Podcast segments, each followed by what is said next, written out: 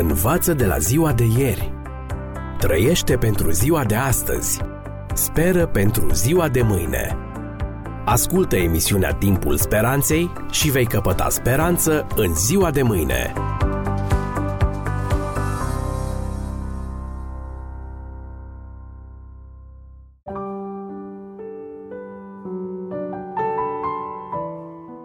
Dragi prieteni, bine v-am regăsit la o nouă ediție a emisiunii Timpul Speranței, în care analizăm o nouă pildă spusă de Mântuitorul Lumii.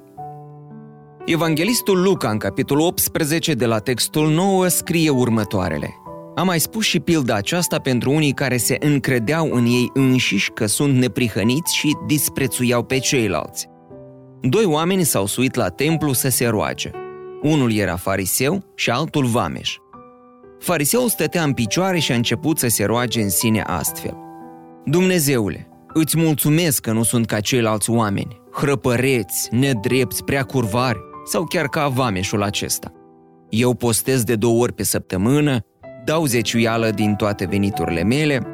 Vameșul stătea departe și nu îndrăznea nici ochii să-și ridice spre cer și se bătea în piept și zicea, Dumnezeule, ai milă de mine, păcătosul. Eu vă spun că mai degrabă omul acesta s-a pogorât acasă socotit neprihănit decât celălalt. Căci oricine se înalță va fi smerit și oricine se smerește va fi înălțat. A spus Isus în Evanghelia după Luca, capitolul 18, de la textul 9 până la 14. Și acum haideți să analizăm această pildă. George Martin a dat cu siguranță lovitura în ziua când a început să scrie seria de romane A Song of Ice and Fire. Volumele au fost traduse în peste 20 de limbi și vândute în milioane de exemplare. Dar adevăratul succes a venit odată cu ecranizarea lor. Serialul Urzeala tronurilor, produs de HBO, a făcut din această categorie de romane fantastice un fenomen global. În opinia profesorului de filozofie Eric Silverman, succesul seriei se datorează explorării unei întrebări filozofice importante. Este virtutea o cale sigură spre fericire sau găsirea fericirii presupune renunțarea la valorile morale tradiționale? Lumea imaginară a lui George Martin este complexă, feroce, lipsită de echilibru moral populată de personaje corupte și imprevizibile. Cei mai mulți dintre eroii lui nu sunt modele de virtute, pentru că, după cum aprecia Silverman, autorul american a evitat clișeile despre fericire, creând personaje care seamănă foarte bine cu noi. Contrar șablonului de bas, eroul virtuos, Lordul Stark, nu răzbate prin orice dificultate, trăind fericit până la adânci bătrâneți. Din potrivă, își pierde capul literar destul de repede. În schimb, cei care rezistă în bătălia pentru putere sunt lipsiți de scrupule. Lordul Baelish, unul dintre personajele machiavelice ale cărții, îi spune la un moment dat lui Stark Îți porți onoarea ca pe o armură. Crezi că aceasta te protejează? Dar tot ce face ea este să te îngreuneze și să te încetinească. Într-o lume coruptă, eroul virtuos apare ca o ciudățenie sortită eșecului. Ești un bărbat onorabil și cinstit, îi spune Lordul Veris aceluiași Lord Stark. Adeseori uit lucrul acesta. Am întâlnit prea puțini oameni ca tine de-a lungul vieții. Jocul conspirativ al tronurilor amintește de titlul unei cărți de Stanley Bing. Ce ar face Machiavelli? Ce ar face renumitul diplomat și filosof florentin în unele dintre cele mai diverse și mai provocatoare circumstanțe ale vieții? Răspunsul lui Bing e scurt și cuprinzător. Machiavelli ar face orice este necesar pentru a-și atinge scopul. Și-ar concedia mama dacă ar fi necesar. De fapt, atât eroii lui Martin, cât și tratatul politic Il Principe al lui Machiavelli conduc spre aceeași rețetă de obținere a succesului în viață datul din coate. Prin anii 80 ai secolului trecut, Madonna și-a câștigat statutul de vedetă a muzicii pop cu hitul Material Girl. Refrenul cântecului Trăim într-o lume materialistă și eu sunt o fată materialistă, iar tu știi că trăim într-o lume materialistă.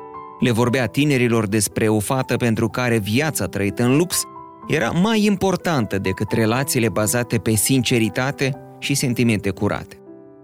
Decenile următoare nu au făcut decât să accentueze cultura materialistă. Sondajele arată periodic și constant că oamenii visează să câștige la loterie, să aibă locuri de muncă mai bine plătite și să se bucure de cât mai mult din ceea ce are viața de oferit. În cuvintele lui Tim Kazer, autorul cărții The High Price of Materialism, astăzi fericirea poate fi găsită la mall, pe internet sau în catalog. Starea de bine a individului depinde de portofel sau de card. Exemplul următor este relevant. Mai mult de o treime dintre copiii americani cu vârste cuprinse între 9 și 14 ani ar prefera mai degrabă să-și petreacă timpul la cumpărături decât să facă orice altceva. Este concluzia unui studiu citat de Enciclopedia Copiilor, Adolescenților și Social Media. În plus, mai bine de jumătate dintre ei sunt de părere că, citez, atunci când crești mare, cu cât ai mai mulți bani, cu atât ești mai fericit. Am încheiat citatul. Și chiar dacă, după cum spunea Clive Staples Lewis, egoismul nu a fost admirat niciodată, acesta este prezent pretutindeni. Egoismul, individualismul și consumerismul sunt noi dictatori ai lumii, niște dictatori pe care nimeni nu pare să-i vrea căzuți de la putere. Dar să nu ne grăbim să dăm cu pietre. Iată mărturia amară unei foste profesoare de liceu din statul american Georgia. Cred că voi fi mai fericită pentru că am renunțat la învățământ. Voi câștiga mai mulți bani. Voi avea mai mult timp liber. Nu o să mă mai sacrific pentru copiii altora, a declarat profesoara. După șapte ani de predat, de implicare cu tot sufletul în procesul de educare a generațiilor tinere, Jordan Kohanim a renunțat și a predat armele. Și-a dat demisia și s-a angajat într-un domeniu care îi asigură satisfacții financiare. Motivul? S-a săturat de strâmbătatea unui sistem în care cei cu resurse financiare le asigurau copiilor lor avantaje nedrepte. Nu a fost o decizie pe care am luat-o cu inima ușoară și nici nu m-am simțit victorioasă când am luat-o. Ca să fiu cinstită, niciodată nu m-am simțit atât de înfrântă, a recunoscut profesoara. Înfrângerea. Da, acesta este sentimentul pe care îl încearcă mulți oameni în fața unei societăți în care politicienii vorbesc despre construirea unei lumi bazate pe valori, dar se încaieră ca niște hiene pentru influență, posturi și bani. Și în care chiar liderii religioși care predică despre căutarea împărăției lui Dumnezeu se contrazic prin aceeași goană după poziții ierarhice și bani. Iar dacă pe hârtie, în manualele de etică sau în cărțile despre cum să trăiești o viață fericită, materialismul și egoismul pot fi puse cu ușurință la zid, în viața reală, povești precum aceea a lui Jordan ne arată că uneori circumstanțele pot înfrânge individul. Sunt oameni buni care, în fața tăvălugului de răutate și corupție, și-au pierdut inocența, prinzându-se la rândul lor în jocul datului din coate.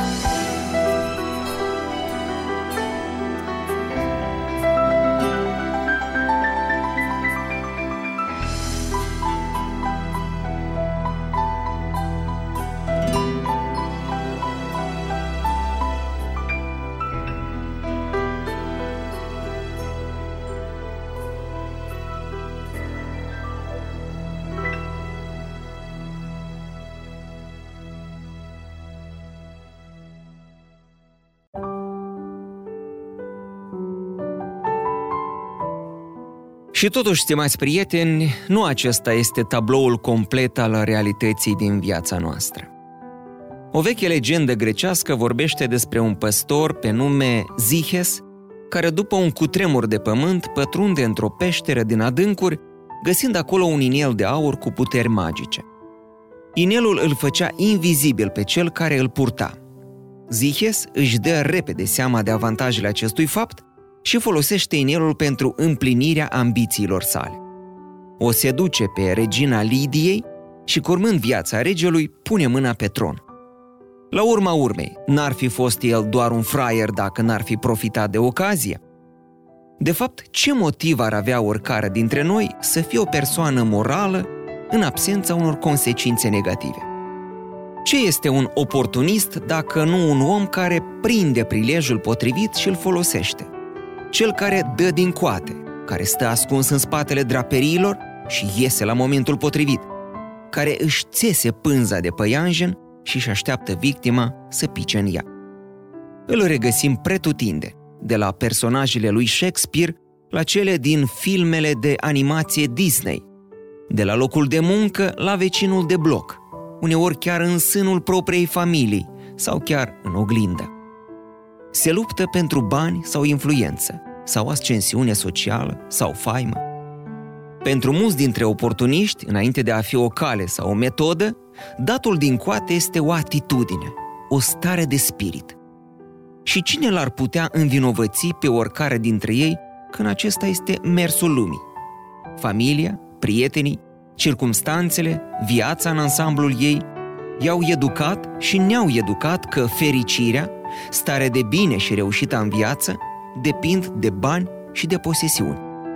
Care dintre noi, punând mâna pe inelul lui Zihes, ar găsi motive și resurse sufletești să acționeze altfel decât păstorul din legendă? Faimoasa pilda lui Isus despre fariseul și vameșul care s-au dus la templu să se închine ne vorbește despre doi oportuniști. Vameșul profitase, ca toți vameșii, de slujba lui pentru a se îmbogăți pe spinarea sărmanilor. Fariseul, deși trecea drept un bărbat spiritual în ochii societății, făcea parte dintr-un grup social catalogat de Isus drept iubitor de bani și ipocrit. În felul lui, fiecare dintre cei doi era doar un dătător din coate. Niciunul nu era mai bun decât celălalt. Surpriza e dată de finalul poveștii.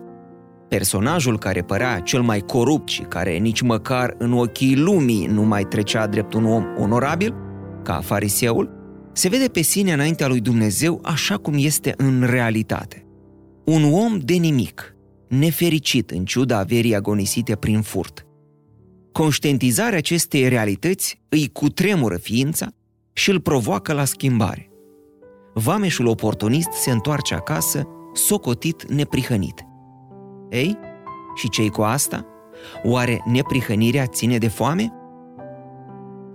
În acest context ar fi potrivit să vă relatez o altă situație relatată de Evanghelii în care Mântuitorul Lumii, atunci când a văzut că cei poftiți la masă alegeau locurile din tâi, le-a spus o pildă și le-a zis Când ești poftit de cineva la nuntă, să nu te așezi la masă în locul din tâi, ca nu cumva printre cei poftiți de el să fie altul mai cu vază decât tine și cel ce te-a poftit și pe tine și pe el să vină să zică dă locul tău omului acestuia. Atunci, cu rușine va trebui să iei locul de pe urmă. Ci când ești poftit, du-te și așează-te în locul cel mai de pe urmă. Pentru că atunci când va veni cel ce te-a poftit, să-ți zică, prietene, mută-te mai sus.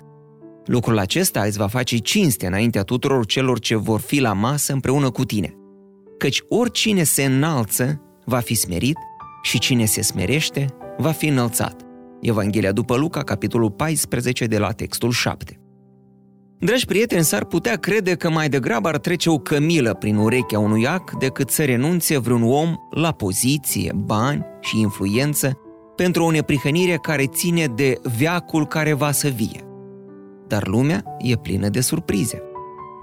Scott Nissan avea un salariu de peste un milion de dolari, un iaht, mașini ultimul răcnet și o vilă de lux în Beverly Hills.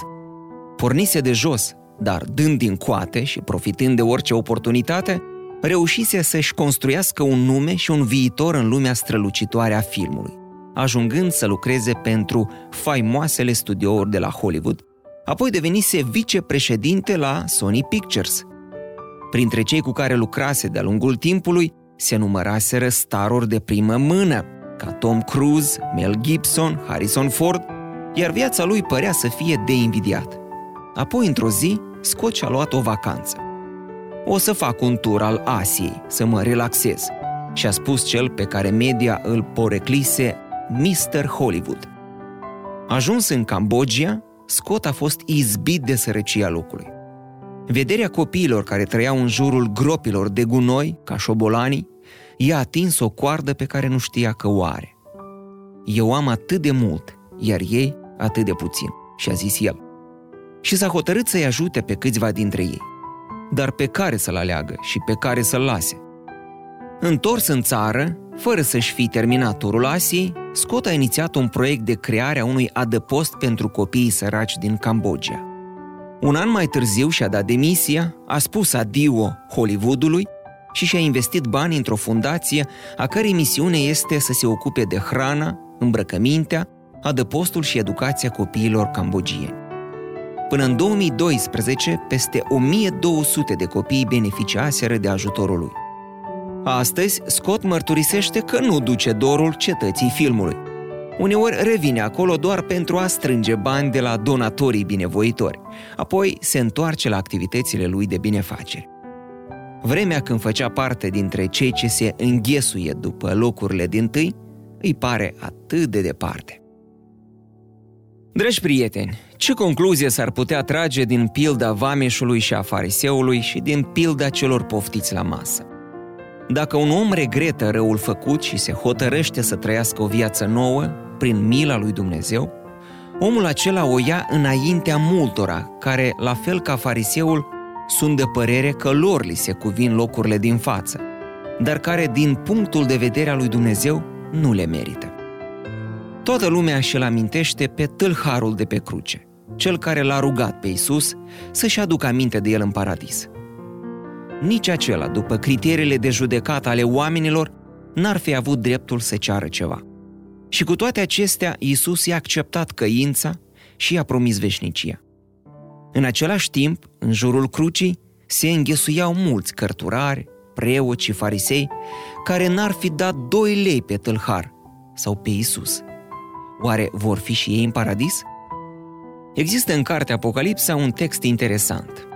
Și am văzut niște scaune de domnie. Și celor ce au șezut pe ele li s-a dat judecata. Apocalipsa 20 cu 4. Li s-a dat să judece. Să-l judece vameșul pe fariseu? Conform textului citat, acest lucru este posibil și uimitor – de datul din coate nu depind doar bunăstarea temporară sau succesele efemere ale vieții, ci și destinul etern al fiecărui om. S-ar putea ca neprihănirea să nu țină de foame în viața aceasta, dar cu siguranță, ea este cheia pentru viața viitoare. Și nu se merită să ratezi paradisul doar pentru că acolo va fi și tâlharul de pe cruce. Învață de la ziua de ieri. Trăiește pentru ziua de astăzi. Speră pentru ziua de mâine. Ascultă emisiunea Timpul Speranței și vei căpăta speranță în ziua de mâine.